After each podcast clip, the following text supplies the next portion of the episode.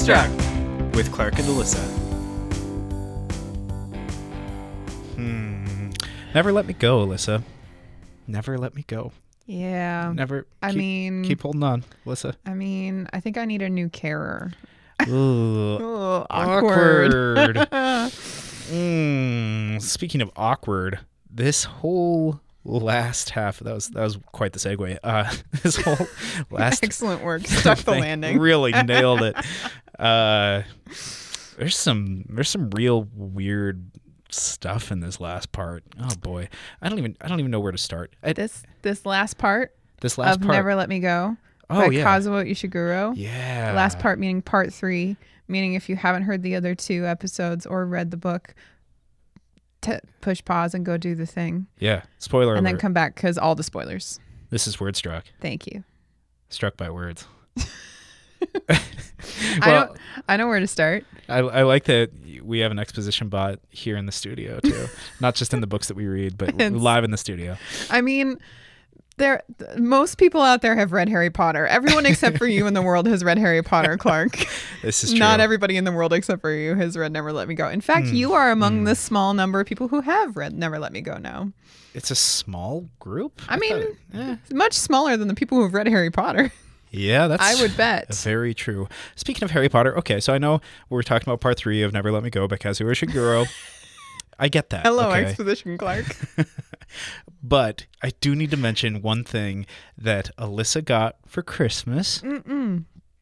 No? It's wonderful. Mm-mm. It Oh, was like, oh, oh, but I was drinking tea. I I'm thought you were sorry. like no, and I'm like our our little secret, I guess. Um, so do you do you? uh, It was a few weeks ago, but still, do you want to tell the listeners what you received for Christmas? Yeah, uh, one of one of our listeners and one of my very good friends, um, Brenna, uh, commissioned an artwork for me for Christmas. Yeah. She went to one of her friends who uh, an incredible uh, digital artist, and she made a word struck. D- uh, words. I'm struggling. It's it's I'm me struggling. and Alyssa, and we are so in our cool Hogwarts looking, and we're in our robes. Hogwarts robes, and we have our Patronuses in like a puff of smoke trailing by. Guys, people, It's beautiful. listeners, guys, it is so cool. I- Thank you. I did cry. That happened. It was a very thoughtful, lovely gift, and I'm don't even know where to display it Mm, I so love that it. the world can see it because the world should see it. Even though, like, uh, the p- tiny part of me is, is like, this is slightly narcissistic that I'm displaying this thing that is a rendering of me, but I don't care. No. I don't care because it's so beautiful. It's so, So- cool. That's the first time we've gotten like, f- it, it's not fan art, but I'm calling of. it fan art. It's it's yeah, friend fan art. it's it's so neat, and um, you can find it, and uh, I yeah, I put it on my personal Instagram and I tagged Wordstruck, so you Yeah. can you can see it on our at Wordstruck Pod. Thank you so much, listener and friend Brenna. okay, sorry, that's my Harry Potter related thing. On to part three. Want to tell me a little bit about uh, part three?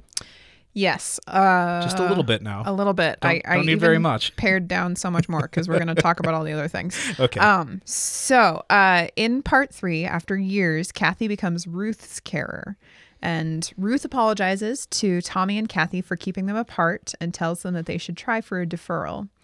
And then after that, Ruth completes, and Kathy becomes Tommy's carer, and they find Madame and Miss Emily and learn that deferrals aren't real. Tommy completes, and Kathy continues to go where she's supposed to. Yeah. Yep, yep, yep. Good old Ruth trying to control people even on her deathbed. Using your deathbed wish to try and like push people to do stuff is uh Do you think that's what it was? no, no. I just want to mean- I just want to keep uh You just mm, want to keep hating on Ruth. I just want hating, that's the word. Yeah, I just want to keep hating on Ruth. And yeah, yeah. I don't know. Do you do you want to start there or do you want to zoom out for a bit and talk about where we found ourselves and kind of the general, you know, I mean, I think you're ready to hate on Ruth. okay, okay. Let's talk about Ruth. Um, so Kathy finds herself. She she hears some rumors that Ruth had a really bad first donation. yeah, which is really uncommon.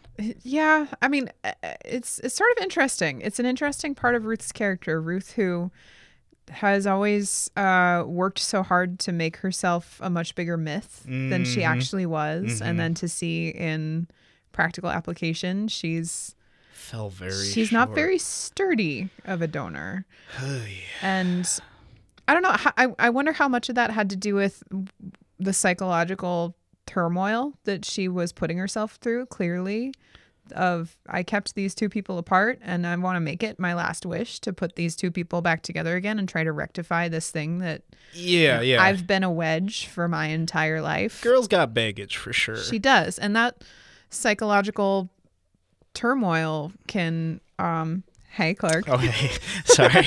I just, uh, I thought Alyssa's foot was my cat for a split second. Okay. wow. I need a bigger um, table. Go on. Sorry, uh, Ruth. She's laughing too hard. Okay. So I think Ruth could be a shining example. Not only do these donors have souls, but they can have like mental problems. Like they have all the same downfalls. Like they are human. Like it's not even it's not even close. Like so I don't I don't know.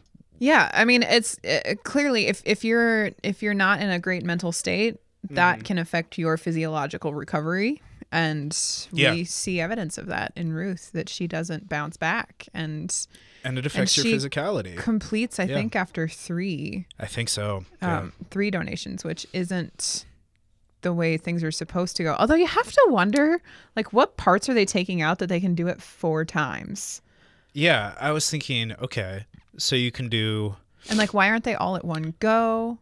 What like well is there some benefit in waiting that something will grow longer, or is it like several different bone marrow transplants, and so the more you do it, we found hints of this in the very last few pages of this where they talk about how ever so casually like everything in this book uh where it's just oh yeah we should probably mention that you might not die after your fourth donation and you might be kept in a half alive state as they continue to remove things yeah, that's horrifying. yeah, i'm like oh that's nice of you That's to drop why they that in don't say die. It's not just some PC yeah i mean it's that too but term. Completed. Yeah, it's it's nice of the author to remember to mention that. I'm glad he didn't just forget, you know, to mention. I, you know, like you mentioned, forgot to mention they were clones and all that. He did not forget to mention that. Mm, she, So uh huh. I'm sorry. I'm a little bit feisty. I'm a little bit feisty. Let's talk about let's talk about Hailsham. Before I really, I, I want to get riled up towards the end, not right at the beginning. I think we should be consistently riled. Consistently riled. no, Oh, no, nice. no peaks and valleys in this. Just, That's just a lot of energy. I should rename my podcast with Riley. Consistently riled. Oh no, It's great. veto that. um, so yeah, so we learn from Kathy and the rumor mill that Hailsham is closed, yeah. Yep. and know we've we've seen Kathy's relationship to Hailsham throughout this whole story, where she keeps coming back to it, Yeah. and she doesn't really spend a lot of time coming back to it in this part. I feel like this part is pretty well focused on Yeah. on time as a carer and her Yeah. immediate interactions. There's a whole lot of dialogue when we get to Miss Emily and Madame. But um yeah. It's it's literally like a different book. yeah, it's it's the, The writing style is entirely different. Yeah. The last 20 pages feel like it's just a completely different book. But the one way that Ha- Hailsham is a part of this this particular part is is Kathy's driving around and she's driving around alone, Mm-hmm. which did you anticipate that that they would give her a car and just No. give her places to be and you you have you're free to go where you need to go and So I I do want to get into this a little bit later because uh, it, okay, honestly, I just finished reading this like tonight, okay like at like seven o'clock. so real well digested Yeah. I left it so I only had like those last 20 once I saw that things were starting to turn and we were about to get a big reveal and like all that, I I put it away for the night and I'm like I'm going to come at this fresh and I'm going to make sure that this is all I like I didn't just want it to like be piled on to the rest of my reading session. I wanted to look at that like at by itself. And I mm, mm, mm, mm, mm. Yeah, she has a lot of freedom and uh there's so many things that she could do with it to make the world a better place. But she window shops for lamps that look like the one that she has at home. Yeah, it's really sad. It's really a sad existence. They have brainwashed these people so intensely. I just, mm, mm, I just want to see an uprising. I just want to see facilities getting blown up. I want to see. It, I want to see a revolution, Alyssa. I want to see. I want blood in the streets, Alyssa. You want you want to go back to a world where cancer isn't curable.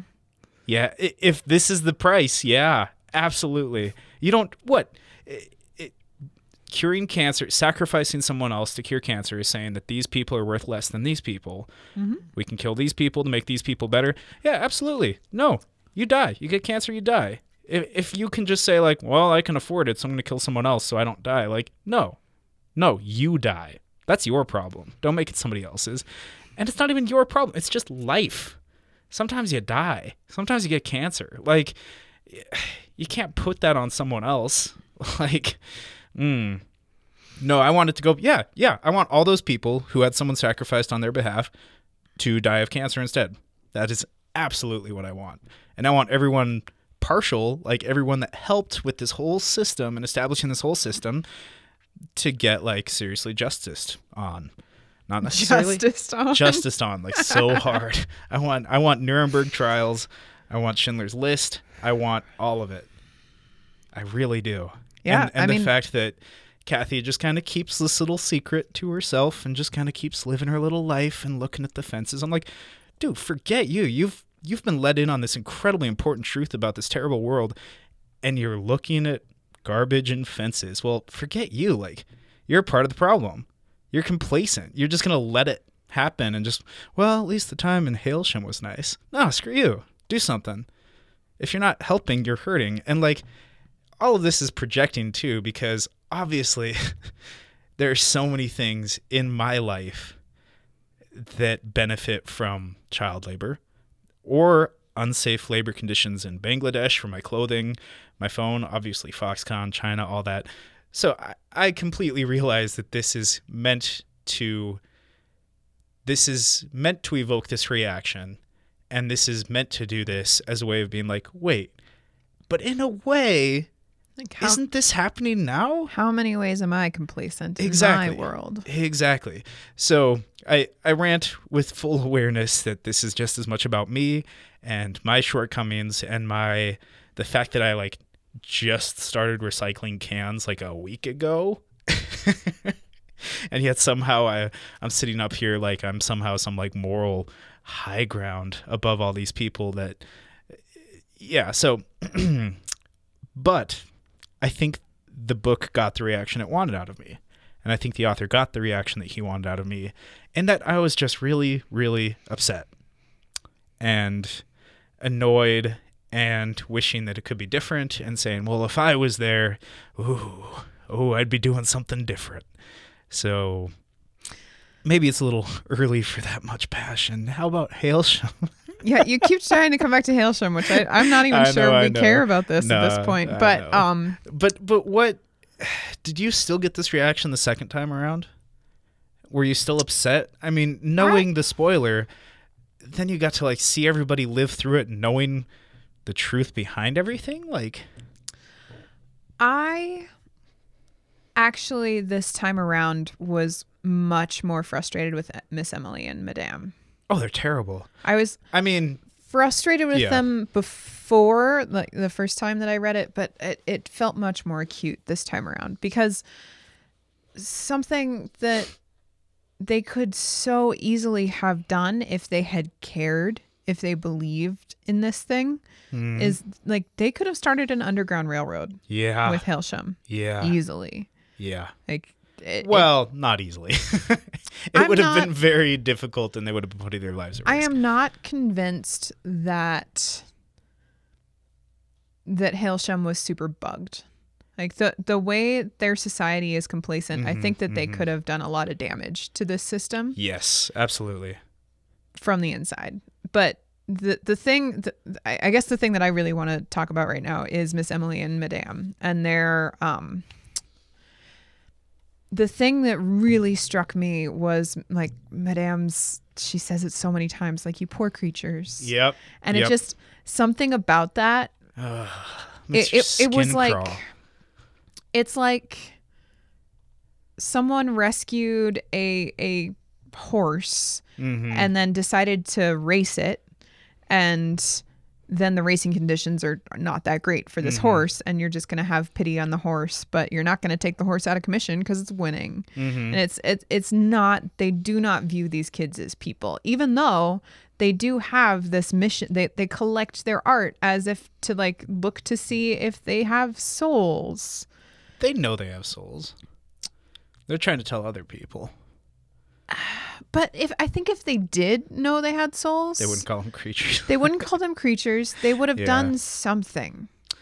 Like they did something, but they didn't like at the end of the day, like you see Miss Emily in a wheelchair. And that to me was really interesting where um I, for a country that like harvests complete humans Mm-hmm. for the health of the few, Mm-hmm.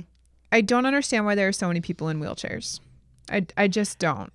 And I- it was you that pointed out there are an awful lot of people in wheelchairs. There, yeah, and I didn't notice it the first time around, really. The, and so this time, it, it just felt I was more aware of it. And there was uh, another couple of references before, before we get to Miss Emily of people in wheelchairs, and I don't know how many of those people are donors, or how many of them are apparently like Miss Emily, who we never learn what's wrong with her. Yeah. But she's an older woman in a wheelchair Yeah. Yeah. in a apparently perfect world where people can just you know exchange whatever organ for a new one like yeah, but you can't exchange new thigh muscles very well. no i mean i that this is some pretty advanced medicine if they're cloning whole humans No, we've been able to. We we could have cloned humans by then. By the seventies, yeah. We're, yeah but we don't Well, yeah, because of like the Geneva Convention. yeah like, but it there are definitely countries that probably have. so To think there aren't human clones out there, like. eh. anyway, go on. I, I just I, I think that the, the medicine is pretty advanced for and then at the end of the day Yeah. she's she's over here saying like there's nothing like there's nothing I can do for you can't do anything yep. Tough it's luck, just kid. like, I We don't- tried. like that to me was the most abhorrent move in this like where you have Yeah. two people begging you to do something to help them and you are more concerned about your upstairs cabinet Yep. Way more concerned. like significantly more concerned about your upstairs cabinet, which is nice and old and whatever, but you're broke. But I mean, you can hire a moving company and yeah have it's a nice big house. so and- so they to me were the most important people in this system yeah. Kathy is frustrating, but I don't. I I'm not as frustrated by her Mm-hmm. because it's a lot harder to be the first person in a brainwashed society. Like she only just learned Yeah. what this world actually is, and she's known. She's been told and not told her entire life, and here it is again, where she's told and not told. This is the scenario. Yeah. We've been playing these weird mind games where we take your art and don't tell you why. And we know that these rumors exist and like all this stuff and we're just we're not going to bother to engage with it because you don't need to know because at the end of the day you're you're a sack of organs. yeah. And that's it's it's just really hard to be the first person to see that and then actually decide to mobilize. And we and and then on top of that, like why would she? What's she fighting for? The two people who she loves Yeah. died. I. Hmm. Okay, so you've seen the movie Garden State, right? Long time ago, but yeah, yes. Yeah, long time ago, and it's kind of one of these cliche. It's like Eternal Sunshine of the Spotless Mind, where it's like people used to think they were like enlightened because they've seen Garden State and they get it, and like it, it's it's just one of those movies that people put a lot of their identity in. Um, and I fell into that camp for a while, but um, there's like a scene where they're like, it's, it's Zach Braff and what? Who is that? Natalie Portman. Natalie Portman. Jeez. And they're like standing in the rain in this junkyard where this guy's really eccentric friend lives and like they go out on this ledge or maybe it's on top of some machine or something. It's like on a pile of garbage or yeah, something. Yeah, something like that. And they're standing over this this just giant junkyard pit, and it's just pouring rain. And Zach Braff, who's been feeling depressed and and just doped up on medicine out of his mind, just just like gets a chance to just yell and yell. And I think she yells with him. I could be wrong. Um, I think so too. I I, think, think she starts. I think she starts and She he starts it and joins he joins. because she's the manic pixie dream girl. Gotcha. Yeah. Okay. The first, I think. Yeah. yeah. Probably pretty close. The original. Yeah.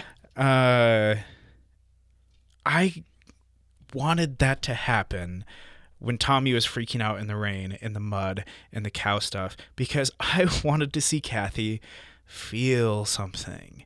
Because yeah, sure, Kathy's felt upset about things or hurt about things, but so many of the things that she's been really worked up about were just petty. Were just her mind running into itself and running into itself and her like impeccable memory which she has a very good memory just running into itself and and it's just driving her crazy which is a valid thing to be upset about i get that but i really wanted to see her like upset over something bigger than Hailsham, bigger than herself, uh, something societal, something huge like Tommy was. I wanted to see her let go and be I don't know, full. See, I think I think the moment like I think that moment on the hill wasn't her breakdown necessarily. I think the moment that th- the moments that are the hardest for her Mm-hmm. are when to- Tommy starts letting go. Like, and like that that's when I see the most frustration in in her words is when he starts telling her that that she doesn't understand because she's not a donor Oh, and he yeah. starts relating to the other donors Eh, more than her and talking more to her more more to them than than he does to her still, and petty- uh, still small. Small minds talk about people. Big minds talk about places and things. Great minds talk about ideas. She never thinks about ideas or I'm talks not about sure ideas. she cares. Exactly. She doesn't care about which that. Which makes her so boring and such not that's why like yeah madame and miss emily yeah they're at least they're interesting at least they have done things in their lives and have been conflicted and have all this stuff like they've at least fought for something what has kathy done i just don't get it what has she done she's like been a good carer okay I just don't get it. I don't get it. She's not a sympathetic character. Tommy's way more interesting. Ruth is way more interesting. I'm I'm really worked up. I'm sorry. yeah, I'm trying to understand the point that you're making. What don't you get? Why should I care about Kathy? What has she done? why does why does she matter? Because Kathy is representative of entire an entire population. Oh boy. Like you have the Tommies who Tommy never bought in. Yeah. And like there there's the question at one point of did he know something before everyone else did? I love that he was so cracked up at the idea of that. Tommy's my boy, dude. I Tommy's great. I think he's so fun. I just love it. I see a lot of myself in Tommy, and maybe that's why I'm more sympathetic to to him because Well, he gets worked up and he gets ah, he he gets cares. he gets the injustice. and he's obsessive. and Ruth is interesting because she she's not one to fight the system. Hmm. She's one like she's sort of positioned herself as the people's champion without doing anything. And so Yeah. that really interesting moment in the car in this in this scene when Oh, when where- Tommy and Kathy yeah. Oh yeah. so they're yeah. sitting there in the car. You have Tommy and you have Kathy, and you're a- they're asking Ruth, "Why didn't you try this? Why didn't you? Why didn't you?" And it's Yeah. it's kind of has a, a kind of prodding, joking tone to it, the first but it the first sharpens time, but not after the second page. so quickly, and Yeah. and it's Yeah. I don't. I I think that's like Kathy sitting there saying, "I didn't want to be the leader." Like Mm, I was a follower from the beginning. Yeah. I mucked your fake horse's stables.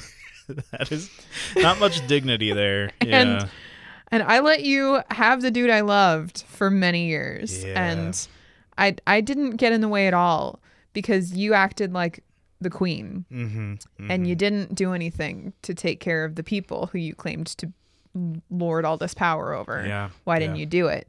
Which is an unfair demand of Ruth, I think, because clearly everything that? Ruth uh, that Kathy had of Ruth. Oh, okay. Yeah. Because clearly Ruth was just posturing for so much of that. And and Kathy just I I, I don't really believe that Kathy bought it. But then at the same time, yeah. why like I don't know if she wanted Ruth to crack and just admit like I was entirely powerless and I was just trying to like gain some shred of importance in this system that was going to harvest every part of me. I don't I don't know. It feels to me like Kathy's trying to pass the buck. Why didn't Why didn't you make the right decisions so I could follow you in those right decisions?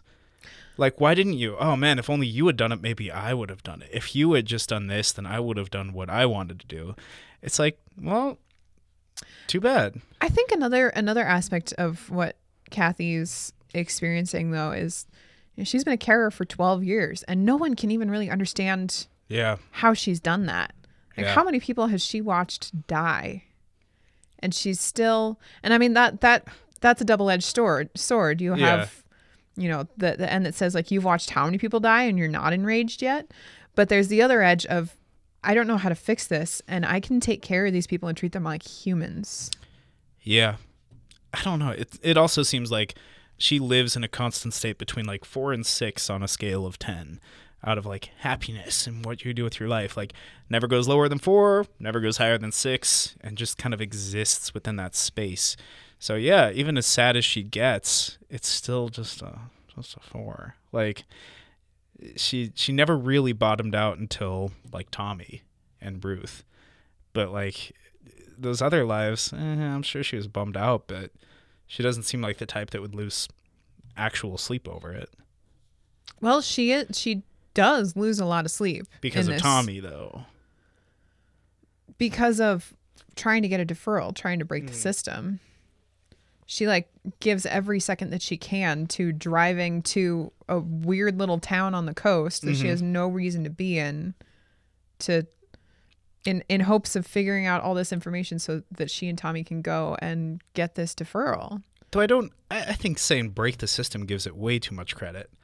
If there's a formal system in place and they're going to ask permission from people to get it, like, that's not breaking the system. Breaking the system is driving to another town and, like, eloping. That's breaking the system. She's playing within the rules. She's going way out of her way to play exactly by the rules she thinks exist. In my mind. Yeah, Yeah. sure, it's it's unorthodox, but she's asking permission. Yeah. It's So like elope, elope, run away. They don't have a bug on you. Run away, get married, live your life. If they come for you, you're gonna die anyway. like, okay, at least you tried. I wonder how much they could have done that though. With with She Tommy had a with car. Tommy who's given 3 donations already. Yeah, Like how mobile is he? this should have happened a long time ago. But it didn't. He was healthier than Ruth, that's for sure. When they went to the boat, can we talk about the boat? We can talk about the boat. So Ruth hears about it and she sort of suggests to Kathy, like, hey, let's do this thing. and then Kathy's over here, like, well, I mean, it's kind of over by where Tommy is. Do you want to go pick up Tommy? Uh huh. And Ruth's like, well, I didn't like it wasn't my goal, but like that would probably be nice. And they're all very coy about the fact that basically this is an excuse to see Tommy for both of us. I kind of liked that interaction. Not gonna lie, I, I definitely didn't hate that. And so they go and they pick up Tommy and they go on another road trip, second road trip of the book. I liked this one more. Me too. Uh, I mean, it's more peaceful in a lot of ways. more peaceful. I cared more about the characters. Felt like there was more. I it didn't have the one hour with Tommy, but we got a whole lot of her and Tommy after that. So whatever. And and and this is this is the, the so they go to see this boat. Mhm. They they go and they park and they have to walk. And Kathy pushes them like really far to the point that like she's has to like yank her feet out of the mud as Yeah. she's walking toward this beached boat. And Ruth and Tommy are way behind her, and she's finally like, "Okay, we have to stop here, guys." and they're like, "Yeah, we gave up." Yeah, they're like no, like no 50 kidding. feet behind you. like, It sounds like a couple miles. It does. It was not right off the road. It sounds No. like they really hiked. It's they had to. I mean, they they had to uh, get around a barbed wire barbed wire fence. Hmm. Hashtag fence watch. Oh no! It happened. It happened. that is a that is a section in our notes now. Hashtag fence watch, it's real. and there are like five entries here, so that's really That's- something. There's only one of them that's not a true fence in there. All the rest of them are literal, like the word fence was used in the book. A gate. There was a gate at one point. I'm like, I think that might be. I wrote it down early because I was like, maybe this fits. And then I had better entries after that of Okay. literal fences.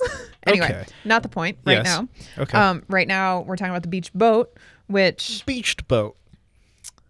Yeah, it's kind of a weird thing to go see. Yeah, it's kind of weird.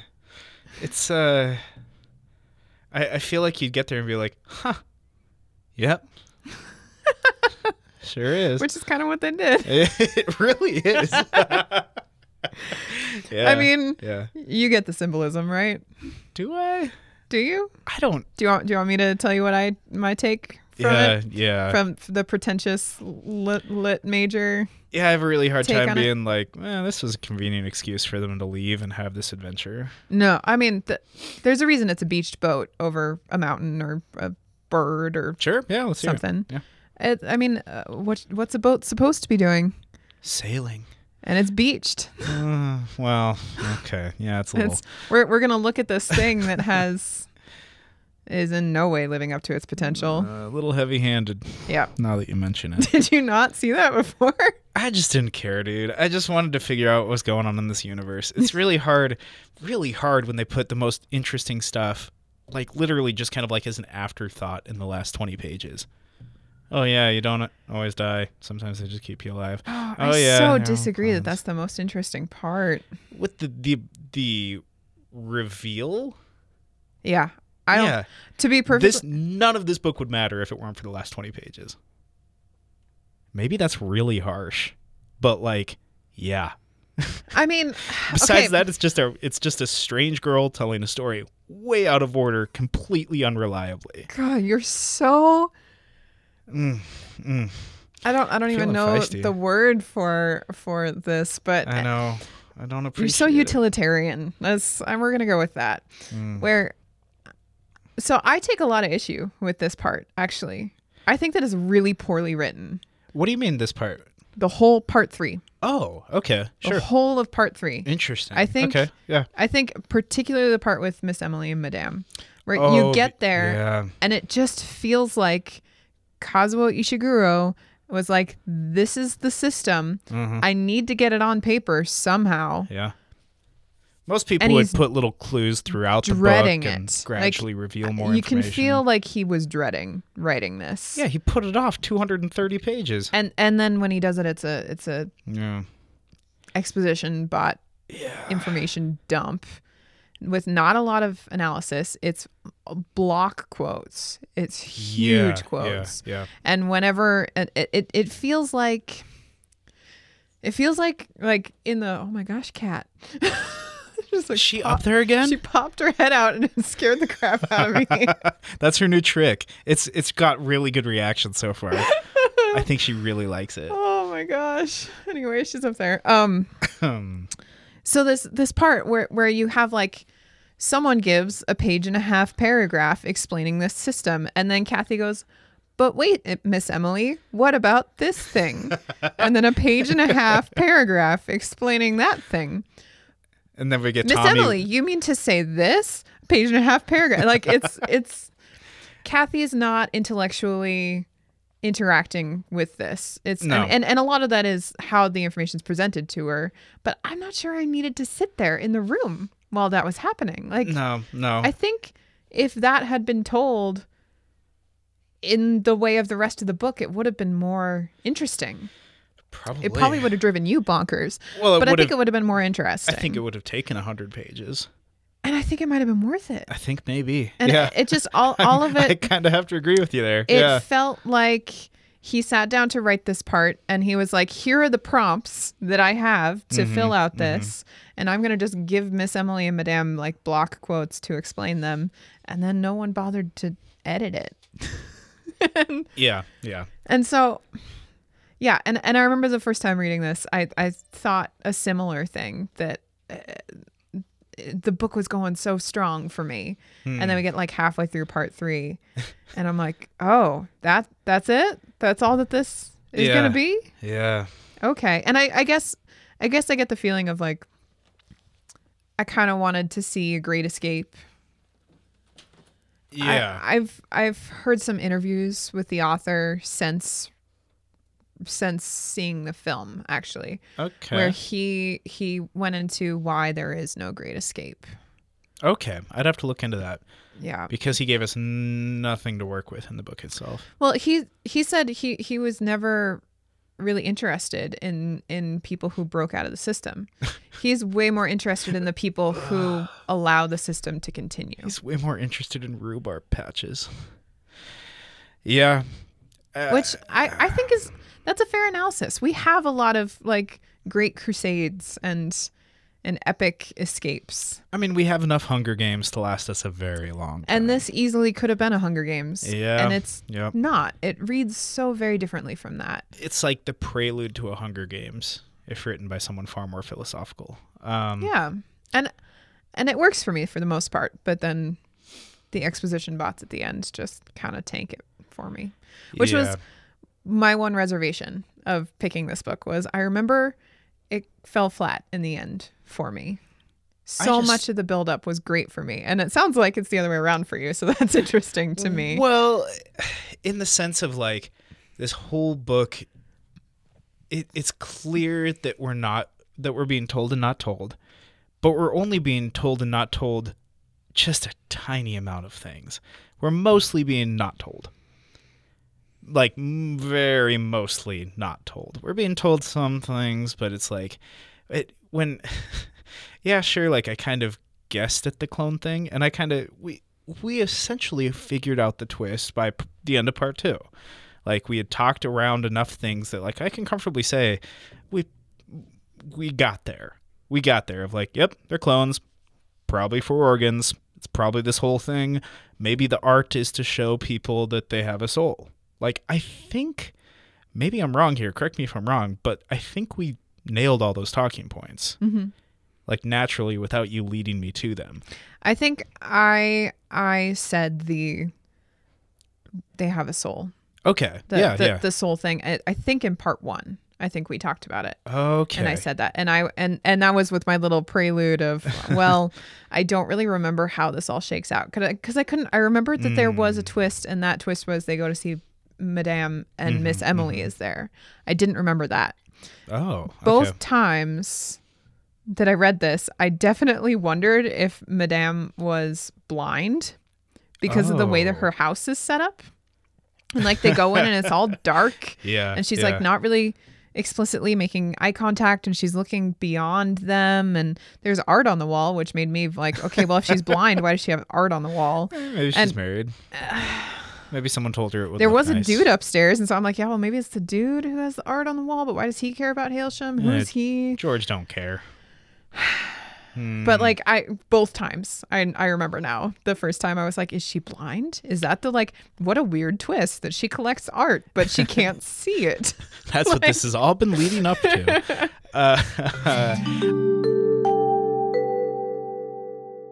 Um, the the one fence and light combo that I don't know if you noticed. Um, mhm. when when Kathy pulls over on the side of the road and Tommy gets out and he like runs into a field and hops a fence and Yay. goes and screams and The Kathy Garden State moment. Yep. Kathy runs after him through this massive thick bush Mm. and then climbs over a fence and then suddenly she's in a much lighter area and the moon's out and she can see him Oh, and yeah. and right before that it's just it's dark and it's tight and it's Mhm, compressed and there's just it was a really kind of confusing image where I was like why would it be so dark on one side of the fence and then so light on the other? And I was like yeah. because it's symbolic.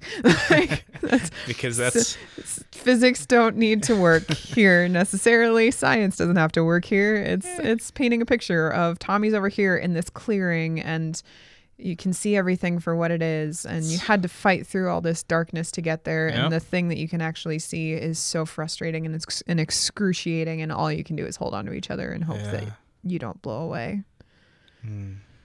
Well, when you say it like that, so that's an actual like fence the Yeah. word fence and Yeah. light moonlight hmm. combo. And then you've also got the uh the light on the fence outside norfolk We're gonna have a very long hashtag by the end of this. hashtag fence watch Hashtag light fence. light fence. Light. watch. Never let me go. Wordstruck. hashtag light notes Hmm. Um, so there's that. There's Mhm. also the barbed wire fence on the way to the boat that Ruth gets really freaked out about crossing, Mm-hmm. Mm-hmm. and I think that's I think that's really interesting. Where you know the fences in this book are either to keep them in Mm-hmm. or to keep other things out. And Yep. uh, and and to to protect them or to protect others from them. Mm-hmm. Like it's it's not always one way, I think. Um Yeah. so you so you've got this barbed wire fence on the way to the boat and Kathy's fine with it and Tommy's fine with it and Ruth freaks out and she she just can't doesn't believe that they should do the thing, which I think is also uh, that that sort of sets up the same you know Ruth's the most defiant in words of them, but when it comes to actually you know squeezing through a barbed wire Mhm. fence like that's not a thing that we should do. Like, Yeah, she yeah. she plays by the rules just like the rest of them. Yep. And then Yep. and then on the way back through that barbed wire fence after visiting the boat, she walks through it like it's nothing. She goes back to her captivity like it's nothing. Yep.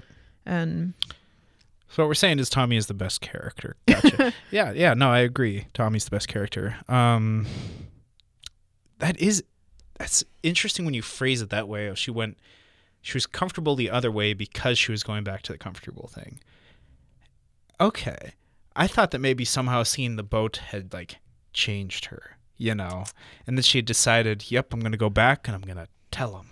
And that's why she was like, and she felt a little bit better because she had done it, so she knew it was possible.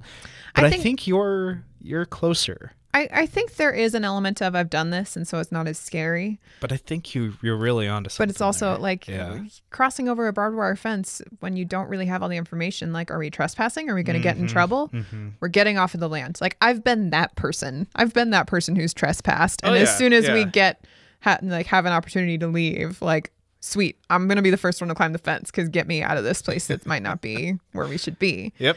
And- You're running and- out of the basement in case those monsters are following you. That whole that second pass through the fence is followed up in the car by by Ruth saying like like donations are what we're supposed to do, yeah, right? yeah.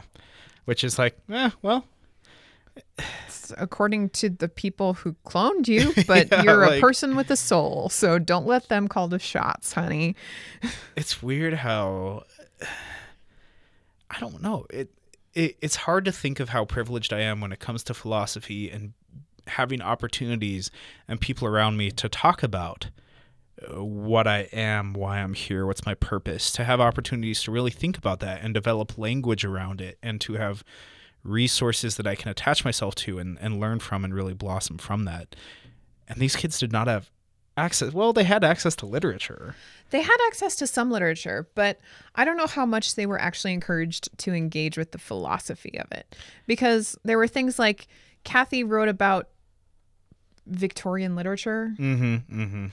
Which is Like it, it's and I guess that if, if we want to talk about confines, like holy buckets, there are so many social constructs there that women had to abide by. yeah. Like that just reinforces it. You don't and they talked about World War II, yeah. but I don't know. I don't know. We didn't get get an actual glimpse into what history class was like.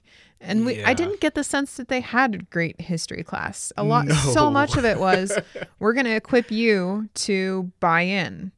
And so if we educate you and Yeah. give you materials of revolutionaries, It, we're gonna breed revolutionaries. yeah, So no. That's why they kept it just a, a Montessori. Like you'll learn life skills, you will learn creative stuff, and uh, that's all you need to know. we'll play some soccer. Play some soccer, stay healthy, keep those lungs pumping. Get you to the doctor every week to make sure you're you're Hmm. developing the way you should. Yeah, real creepy. So the uh, the next fence is this wire mesh fence on the Walking Kingsfield with Tommy after Tommy and Kathy learn that deferrals aren't real. And Tommy Uh-huh. puts his hand against this fence. Oh yeah, yeah, yeah. and he looks at that. Kathy and he's like, I want a new carer. Yeah, yeah. I don't want you to see me like this. which And I totally it it mm, another thing, and this is why this is why I'm like kind of coming hot off the pages, mad at Kathy, is because there's so many obvious things like this where she's so mad at him every time, like when she gets, like you said, like some of the times when you see her upset is when Tommy tells her you don't get it because you're not a donor. And when he kind of distances because of that, and that's when she gets upset. In my mind, like, this is like common. How can she not get that? How can she not understand that you don't want someone that you care about to watch you wither away and, and crap yourself and turn into this? Like, maybe that's just two entirely different people, but I'm in the same boat, man. Like, I don't, when I'm in that state, you can call me and stuff. I don't want people to see me like that. Okay, so that's but here's the thing though. That's love. That's the f- that's the or worse of for better or worse. That's Yeah. if I I think I would be heartbroken if I were in a loving relationship and the person who I loved turned to me and said, "You know what? I want to die alone. Uh, like no. I, I want I want us to not have these days anymore. We have precious few days left, but I want to cut them short because dignity." yeah. And I, I mean, I get that. I get where he's coming from, but I also very much understand where Kathy is. Of you know what? I don't care how much of you's there. I want as much of you that there is as long as I can have it because I know that you're gonna die. Yeah. I'm gonna outlive you. And I mean, she lets him go. She she lets him make that choice. She does it. But yeah. I guess I just I see Tommy's side of it. In my mind, that was like a much stronger.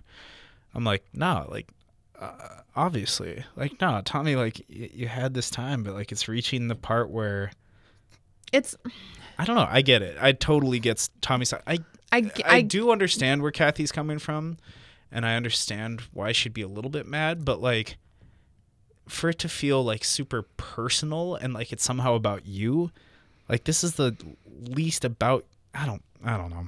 I don't know. Eh, Because yeah, he's not really thinking about her, but shouldn't he kind of be thinking about her? I think he is. I think he's Yeah. thinking, I don't want to be weak in front of this person. And I don't want, like, dying is going to be that much harder if I can look the person who I love in the eye as I do it. Like, yeah. And I don't know. I just tend to agree with that so hard that I'm like, yeah, obviously. And I- That's like that's the, exactly what I would do in his position. Exactly. Yeah. yeah. I, I get it. I just, I, I don't think that Kathy's position, like, she, I mean, if we're gonna take issue with the fact that Kathy Kathy is incredibly emotionally attached to Tommy as his carer, Yeah, yeah, yeah. then we also have to engage with the fact that she became the carer of the man who she loves, Yeah. and, And, that is a really bent, like, ethically bent choice. I get it yeah. Yeah. because it's about the only way within the system that she can spend any time with him. yeah. But that's really messy. and it's definitely a conflict of interest. and Uh, and you would hope that I mean she has she's in a position of power. And you would hope that that's 100% consensual. But there are parts of this part that I was reading and I was like, mm, you need to use your words before you do that because you're in a position of power over this Yep, fellow yep. and that could be sexual harassment because of that. Ugh, uh, uh.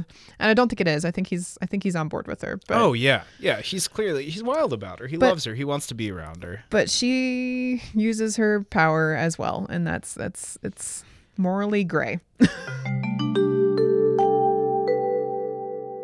i think we would be remiss not to talk about the last scene which is Oh yeah. Tommy Yeah.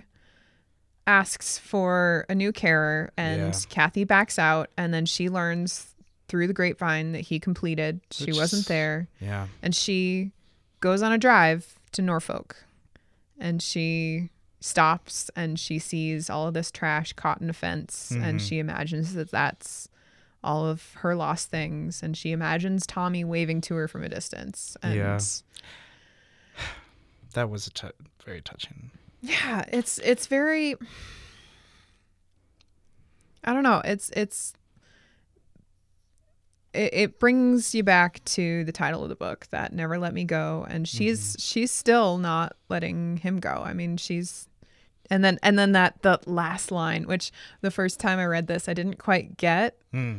the like really that's where it ends? It just felt very like "Eh, okay. After all this grand storytelling and confusing back and forth and all this and then suddenly just it's over went where i was supposed to go but that's that's the thesis of the book is is here's kathy she did what she was supposed to do Yep. Right until the end, even knowing. even heartbroken even in the place where she somewhere in her soul hopes to recover her lost things she did what she was supposed to do Yeah. She could have driven away at any point Yep. any point. And that's. Was it. I think we talked about this the first time you were talking about fences, of the fence in your mind and how you tie the elephant up with the small rope when it's a baby and it can't break it, and that same rope will always work because, and I don't know if that's hyperbole or not, um, or if that's just a, a made up metaphor for convenience, but it still stands. It still stands to the last sentence. She went where she's supposed to go, even though she could, she could leave. Nothing stopping her. It wouldn't be easy, you know. But you It would can- be a hard life. She would probably forever be on the run, Yep. and she's not overwhelmingly savvy. And so Yeah. I'm not convinced that she would be able to get very far. She'd probably end up being a sex worker.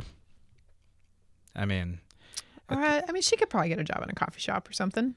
yeah, yeah. Just migrate to France. I just I just wonder about like IDs and stuff like that. Yeah, that that's the part that like yeah, She'd- how she'd- how do you get across a border? But I Yeah. wonder how many refugees there are. Like Hmm. maybe maybe there are all sorts of people who do escape and Yeah. And so I guess do you think Kaz will write anything else in this universe? no. Okay. This I, is I it. think he's I think he's answered that question actually. Is there more? And and that that was in that same interview of, you know, I wasn't interested in someone escaping. I was interested in the people who let themselves be cogs. is there any notable fan fiction that you know of? Not that I know of, although I haven't looked. Hmm. Listeners at WordStruckPod on Twitter. you don't want to solicit fan fiction. that seems unwise. Mm, I think I do. I think I do. Send it to Clark. at Clark Hodges. Um, So the last scene, yeah, where one one thing that I did Hmm. um, last night, and it, it might be in, incomplete. You can feel free to put this in the show notes because I made it public. Hmm. I made a map of all the locations in the third part just because I was curious. I don't understand the geography of the UK, okay, and so I put a little link in our show notes ah, there. there it is. Yep. and you can see all of the places that Kathy drives, which is pretty much all in England. Whoa.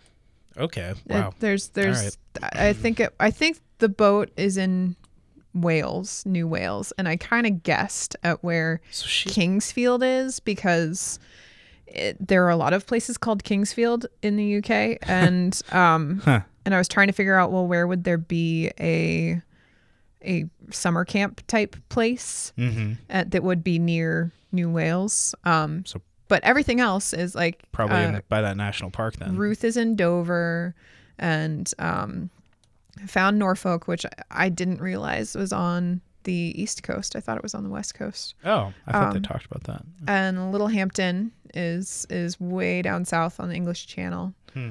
and so that that was just sort of interesting if you're curious at all about because there's a lot of driving and I was trying to imagine like where is Kathy going when she drives to Littlehampton to spy on Madame Mhm. and to find Madame? How many times does she do this? And how far away is she driving? How many hours of her life is she just driving from place to place to take care of these people? And I was kind of trying to get a sense of that sprawl. And the UK isn't huge, but yeah, how big is England compared to Montana? um, Montana's about the size of Germany. I think they're about Oh, so it's smaller than Montana. Oh, significantly. Okay. Um, I, I think uh, the the UK, not the British Isles. Just in- so Mm, okay. the UK, I think it is a fifth the size of Montana. wow. So it's it's it's like an eight. So cute. It's like an eight-hour drive from London to Edinburgh. Like it's tall, Eight hour drive. That's cute. Okay. Yeah. but huh. yeah, it's it's a four-hour train ride from London to Edinburgh. Like it, it's not Neat. it's not a very big country. Huh. Okay. anyway, that will be in our show notes. This little location map. Maybe that was Scotland. That might have just been Scotland. Because now I'm looking at Germany and that looks comparable in size. That's all right. That's But- all right. That's okay. Anyway, it's yeah, compared to like the US, like it's tiny. Yeah. Um Don't but- add us about geography. We're, we're all going to look it up after this. We'll figure it out. I but yeah, I did make a map. So if you want to put that in a place that people can Mm. find it if they're curious, you're welcome to. yeah. It looks um, like she went way out of her way, though. Oh, Kathy. Yeah, Kathy. I was like, I it was not that big of a deal, Clark. it's like It's fine. It's it's all there. Type in the name of the city. Yeah. guess Uh, a little bit about Kingsfield, whatever. Anyway, the last scene, I, I I feel like there is more to say about it, just because it, it puts a bow on everything in a very tidy way. The garbage in the fences, and the and the wind in the fences, and how past the fence is a field. It's I had a very clear vision of exactly what that looks like. It was like an urban pastoral Mhm. view. Mm-hmm. Yeah, I yeah, it's interesting to me. Like uh, most of it is a really beautiful picture, and then the fact that it's garbage caught in the fence is is just really it, it, it taints it a little bit. But it's also like she chooses to see this not super well taken care of area, even as like this is like the things that I've lost are the garbage of the world. Yeah. Yeah. Pretty much. it's all dust in the wind. They don't care about your art. They don't care about anything. Okay, well, do you want to talk about favorite quotes or Yes, Okay. I do. I know there's so much more to say about this, and that's why we have social media channels, and, and this is why we still have one more episode where we talk about the movie. We get to talk. We get to talk about the movie, which is on Netflix. It's on Netflix right now at this time. I don't have to pay to rent it. Yay! Yay! I don't have to figure out how to get it to you after I've watched it. Yay! okay. So you have more quotes. I'm I'm gonna do two. okay. I'll let um, you. I'll let you open up then. Okay, good because my first one is gonna be a good opener. Yay! You're gonna like it. I can tell already. Yay! My first favorite quote is on page 233. Good page. Mm-hmm. And it's um let's see. It's it's when Ruth is telling Tommy and Kathy like like you got to you got to go see if deferrals like if you can get a deferral because Mhm, mhm. clearly it's been you two from the beginning and I've been a problem and like and Kathy's over there saying nah no like it's of course we're not going to do that and then Ruth turns to Tommy and she's like here's the number here's the information when she comes around Yeah, you're yeah. going to be equipped and you're going to do the thing Okay, that was kind of cool. And her. and Yeah. and she hands this piece of paper to Tommy.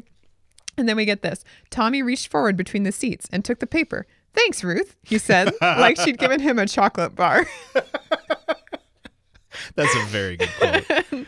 then after a few seconds he said, "What is it? I don't get it." like, just just dopey Tommy. And I just love like like he like she'd given him a chocolate bar. Well, thanks. That's great. Thanks, Yeah. Ruth. That's kind of how I felt after. There's a scene where I think it was like the last scene that she saw Tommy, where they like he got into a car, and and like they had kind of their like goodbye, and he got in the car, and then he like waved goodbye. Mm-hmm. And I'm like, what? like, yeah, I can just imagine him just kind of like the limp wristed waving right up and down like a like a little bird flapping on your hand, like bye. And I it's mean- just like. And and so I when I when she pictured him in the field waving, I'm just like, oh, it's little Tommy doing like a super exaggerated, like, hey, hi, hey, Super me enthusiastic wave. hey, I'm Tommy. Like, hey. And I'm just like, it kind of ruined the image of this stoic figure walking across a field when he's just like waving like a doofus. It's so See, funny. And that's so funny because that scene, I didn't imagine like a manic wave. Like, I, I come from a family of wavers. My Uh huh. Episode title, sure. Okay.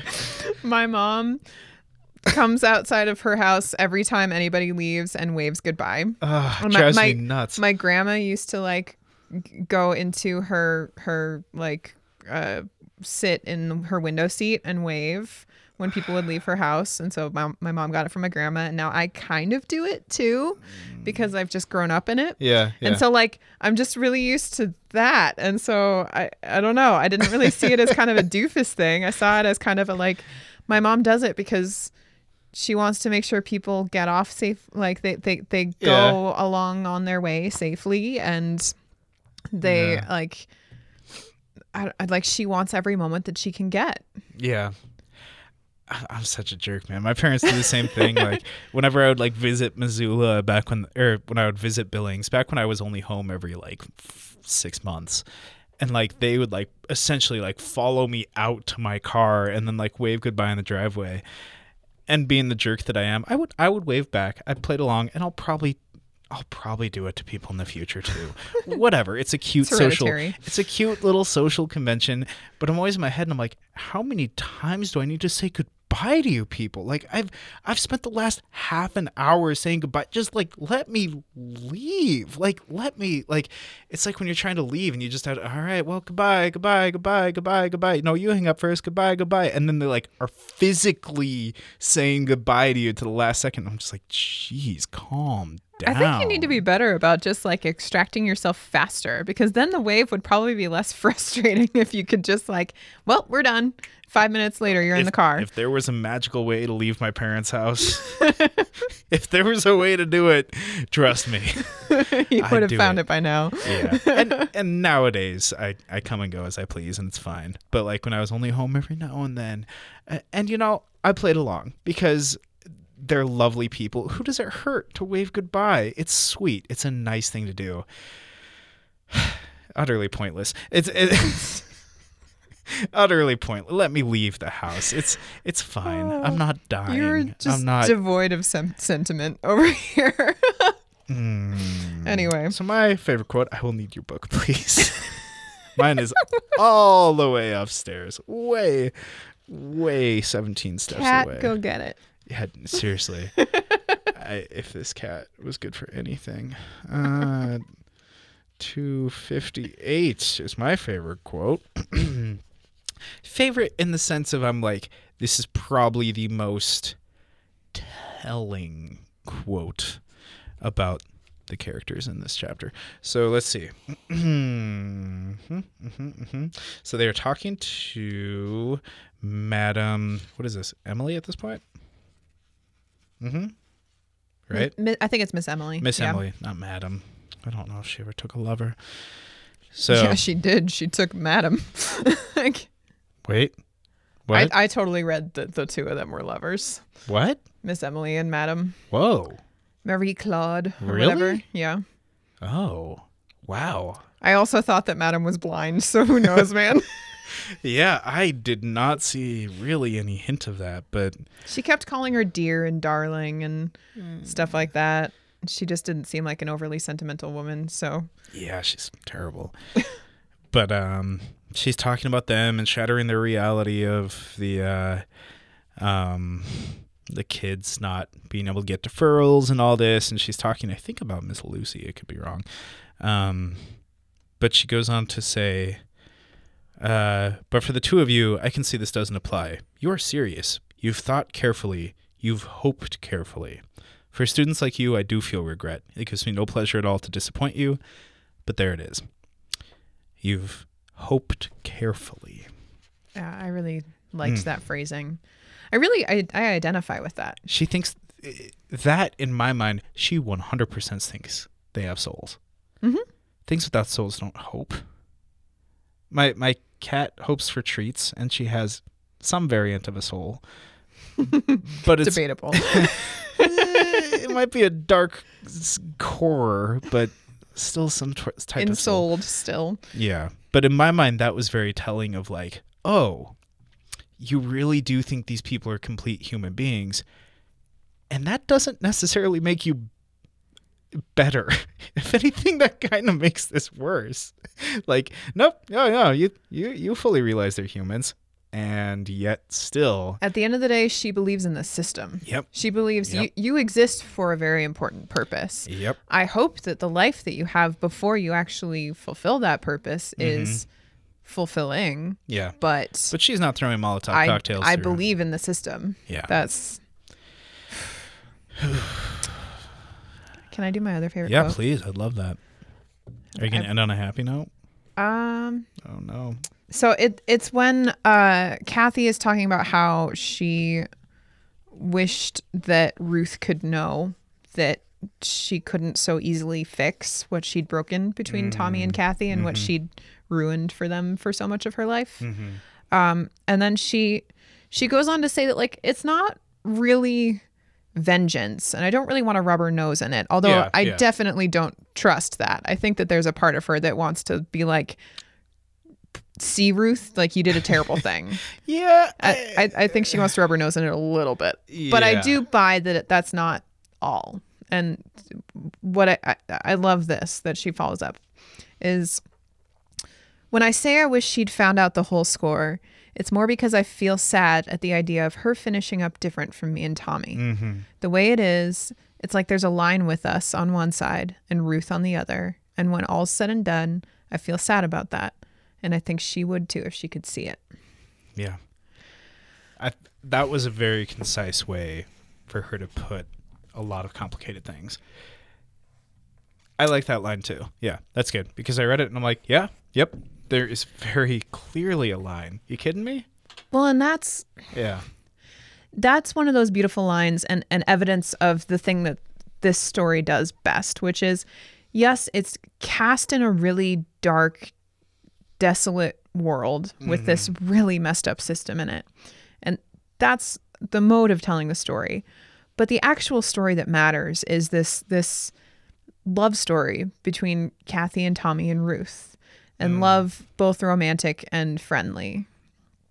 And that that like trinity that we see and we follow throughout this whole story like that's what matters in the end and kathy is able to look at that and say you know one of us died early Yeah. and it feels wrong that we've continued to grow and change and learn things and understand things that are vital to our existence Yeah. and she's she's missing and it's complicated. Like it's so complicated. But she's not necessarily missed but she's missing.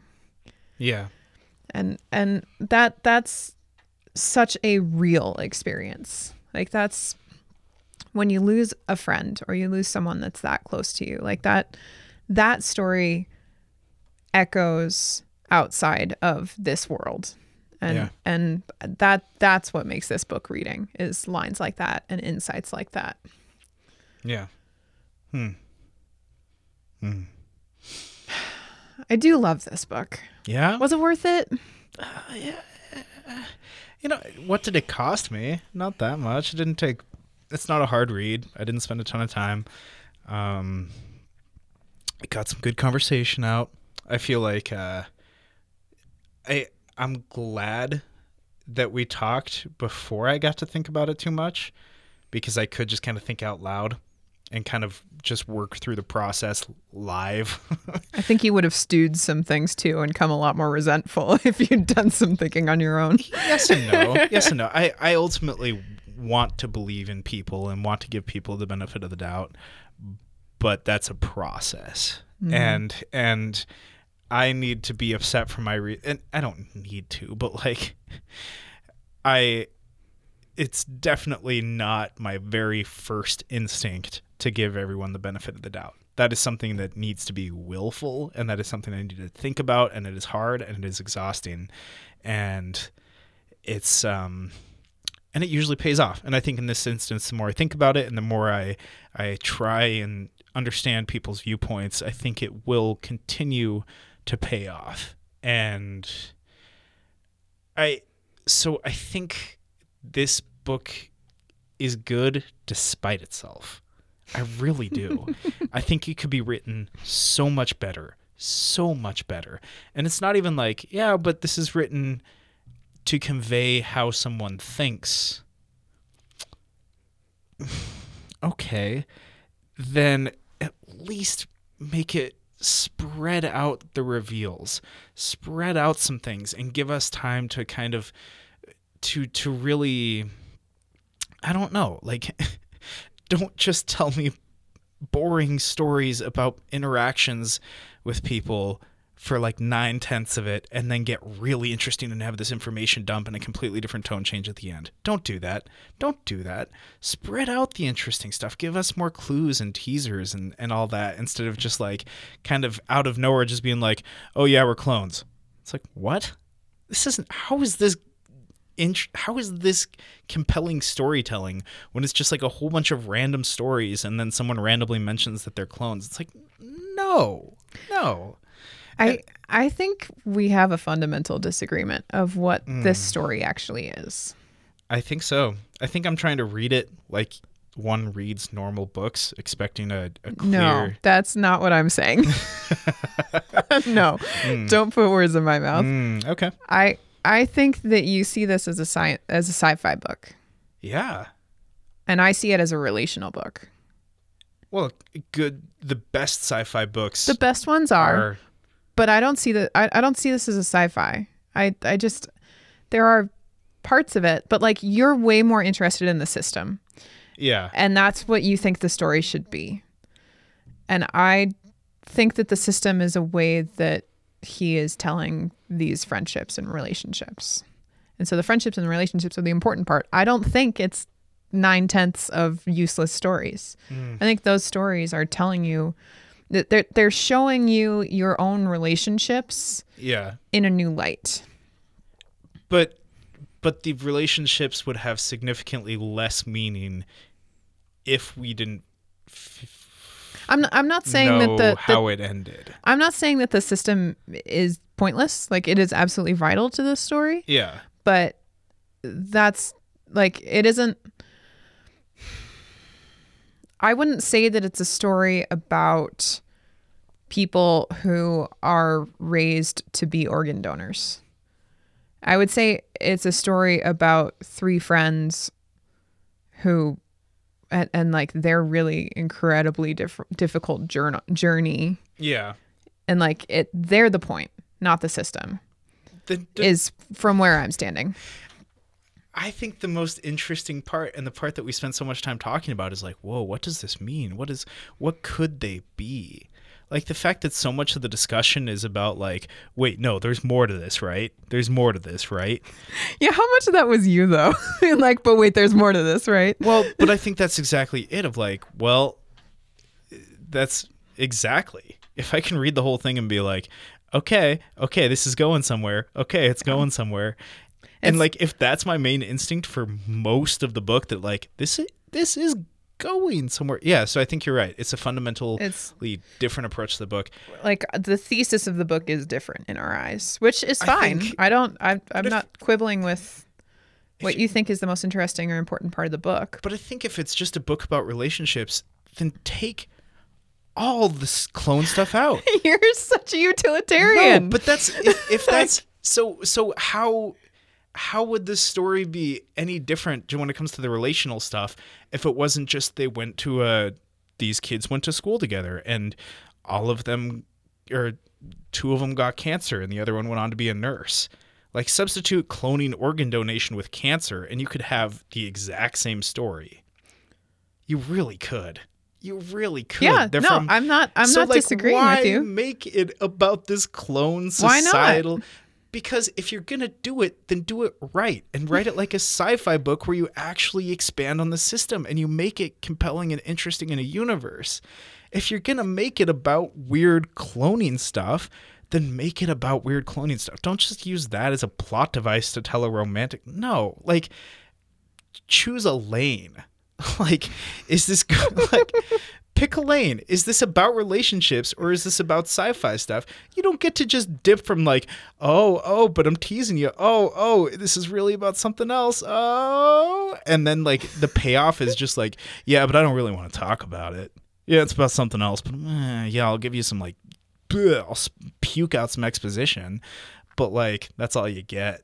Like, no, no, pick one. Like, great, great relationship book. Cool. Make it about people with cancer that went to school together and there's not some weird, dark secret. That would be just as interesting of a book relationally. It's the fact that there are clones in this darker system that's teased at. That's why people stick around to the end. That's it.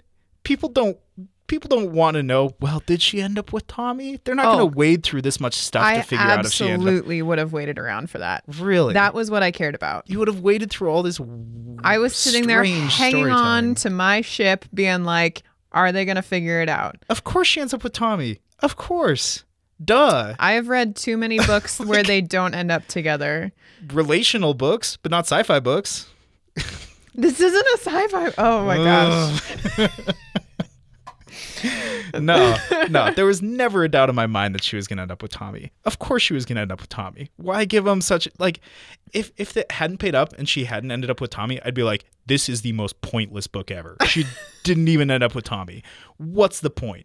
We just look to it. it it's like always. it's Because always sunny in Philadelphia. the- You're just the- watching terrible people do terrible things for the whole thing. The, the if that were the case, the point is examining unrequited love, which is what most of this book is. It'd be a really poor story if that was the whole point of oh it. my gosh, but it's so universal. How many times do people experience unrequited love and it never pays off? Like that is a Yeah. universal story and totally worth telling. But to tell it from That's like a boring fair to say character who barely feels oh, anything. oh, you're back on the boring.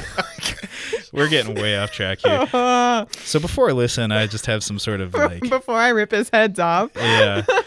And, and I've edited it down, trust me. Oh, We're good. we're gonna get off this. We're getting So, sassy. We're getting sassy. We're gonna keep arguing off the air.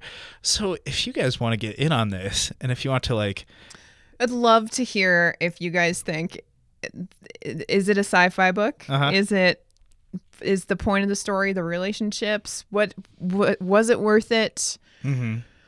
Was the story told well? Do you agree with us that like f- for me, I think Yeah. the last part of it was the worst written part and for Clark everything leading up to it was no, no, no, no. I think it the was last part was the most interesting part and it was presented really poorly. Yes, absolutely. And maybe not most interesting, but certainly like it all led up to that. Yeah, I mean it was a climax for sure. Yeah, yeah. So, yeah, dis- despite we clearly have many disagreements, but I think I don't know if I actually answered this question. Was it worth it? Yeah. I like talking about this stuff with you. I like reading these books. It's great. It's fun. I like as, as my about it. blood pressure rises over our debate. Yeah, it was worth it. It's fine. Whatever. Whatever. You know, it's great. I like I like doing this. It's I, fun. I was glad for another chance to read it, and I, Yeah. I think that uh, the experience was very different on a second read, and Yeah. so I'm I'm glad that I had a reason to do that, and I had someone to read it with. Because the first time I read this, no one I knew had read it. Mm-hmm. Oh, boy. And I just had this like thing in my mind, and it was Yeah. such an like crazy ride that I'd gone on over like three days and like I couldn't talk to anyone about it because I was terrified I was gonna spoil something and then like totally ruin the journey for people. Yeah. Though, I mean, when it comes to spoiler stuff, I, I do remember finishing the book and reading through it and reading through all the the information dump. And honestly, one of my first thoughts is like, great, now I can actually go read the book. Now I can read the book because I read the book. Like, great. Now I have the information I need to actually read this. And and that's okay. I, I, you know, the first time I watched the most recent Star Wars, I mean, I there were all sorts of things. I had a very hard time watching it because I couldn't turn off that part of my brain that's like, where's this going? Where's this going? What is the point of this? Why is this scene here? Are I- you talking about The Last Jedi? Yeah. You've seen it twice? No, but I need to. Oh, you said the first time, and I was Oh. like, Yeah. Hold up. Yeah. No, no, no. Still the first, the only time I saw it. I, I couldn't really enjoy it because I was just thinking all of these thoughts about like, well, what's what's going on here? Where is this going? What's the point of this? And then to kind of find out towards the end, minor spoiler alert, very minor. Don't worry about it if you haven't seen it. A lot of the movie is about failure and not necessarily getting what you want and not necessarily doing things right. And now that I, and so I kind of got to the end of Star Wars and I thought about it. I'm like, oh, okay, now I can go watch the movie again. And that's exactly it. That's how I approach a lot of things. I, I like to run in fast. I like to to just data dump and get as much information and context as I can, and just uh, and then I can kind of take a step back and be like, all right, knowing what I know, let's go, let's go, let's go through this. But like that's my personality. That's how I like to read books. That's how I like to play video games. The very first time I do a boss battle, I just run in there and I just start hitting all the things and doing all the things. And I die a whole bunch of times. And through that process, I'm like, okay, now knowing everything that can go wrong, let's go through and do it right and and and do it that way. I'll be interested to see if you ever do read it, it again. And Hmm. if you do, if that works. Yeah. If, if you do actually think, no, I enjoyed it better the second time because I knew more of what was going on. I think I I'll don't need a little bit of time away from it. But Yeah, I don't. Yeah. I, I wouldn't touch it again for a while. I didn't Yeah. touch it again for a while. But anyway, Okay. um, so we would love to hear from you guys. yes. we have lots of thoughts, and I suspect many of you do as well. So um, go ahead and tweet at me at Alyssa Small or at Clark at Clark Hodges That's me. or at Wordstruck Pod or find us on Instagram Mm-hmm. at WordstruckPod, or send us a lengthy ranty email Mm-hmm, at wordstruckpodcast at gmail.com. We'll read the whole thing. Yeah. Heck, oh you, gosh. you I- could even, if you wanted to leave like a big opinion and a whole thing in the form of an iTunes review. Whoa. That'd be a crazy thing for you to do, right? It's I yeah, I just want to hear if I'm alone or if or if Clark has like legions of people behind him with pitchforks being Oh, like no, no, no, no, no. there are problems with this book. Like I want to I want to hear like and did I did I make a good call for for our listeners? I did think- did you guys enjoy Yeah. going on this journey with us cuz we definitely tried a different thing and I anticipate you did a great job. I, I think I think you handled this whole thing very, very well. You've been a great sport. I think it's nice. Um, let's do it again sometime yeah. How about Uh, next week? next week, where we'll be talking about the movie. Yeah. Never Let. Me Go. Is it the same name? yes, Never Let Me Go with Carey Mulligan Mm-hmm. and Keira Knightley and Oh. Andrew Garfield. Whoa. It's a freaking awesome cast. I am so excited. And General Hux is in it too? General Hux, Domhnall Ayo. Gleeson is in it. That's great. Well, hey, I'm not going to say I'm looking forward to it, but I'm looking forward to talking about it next week. Well, next episode. Next episode. All right. Thanks, everybody. Bye. Bye.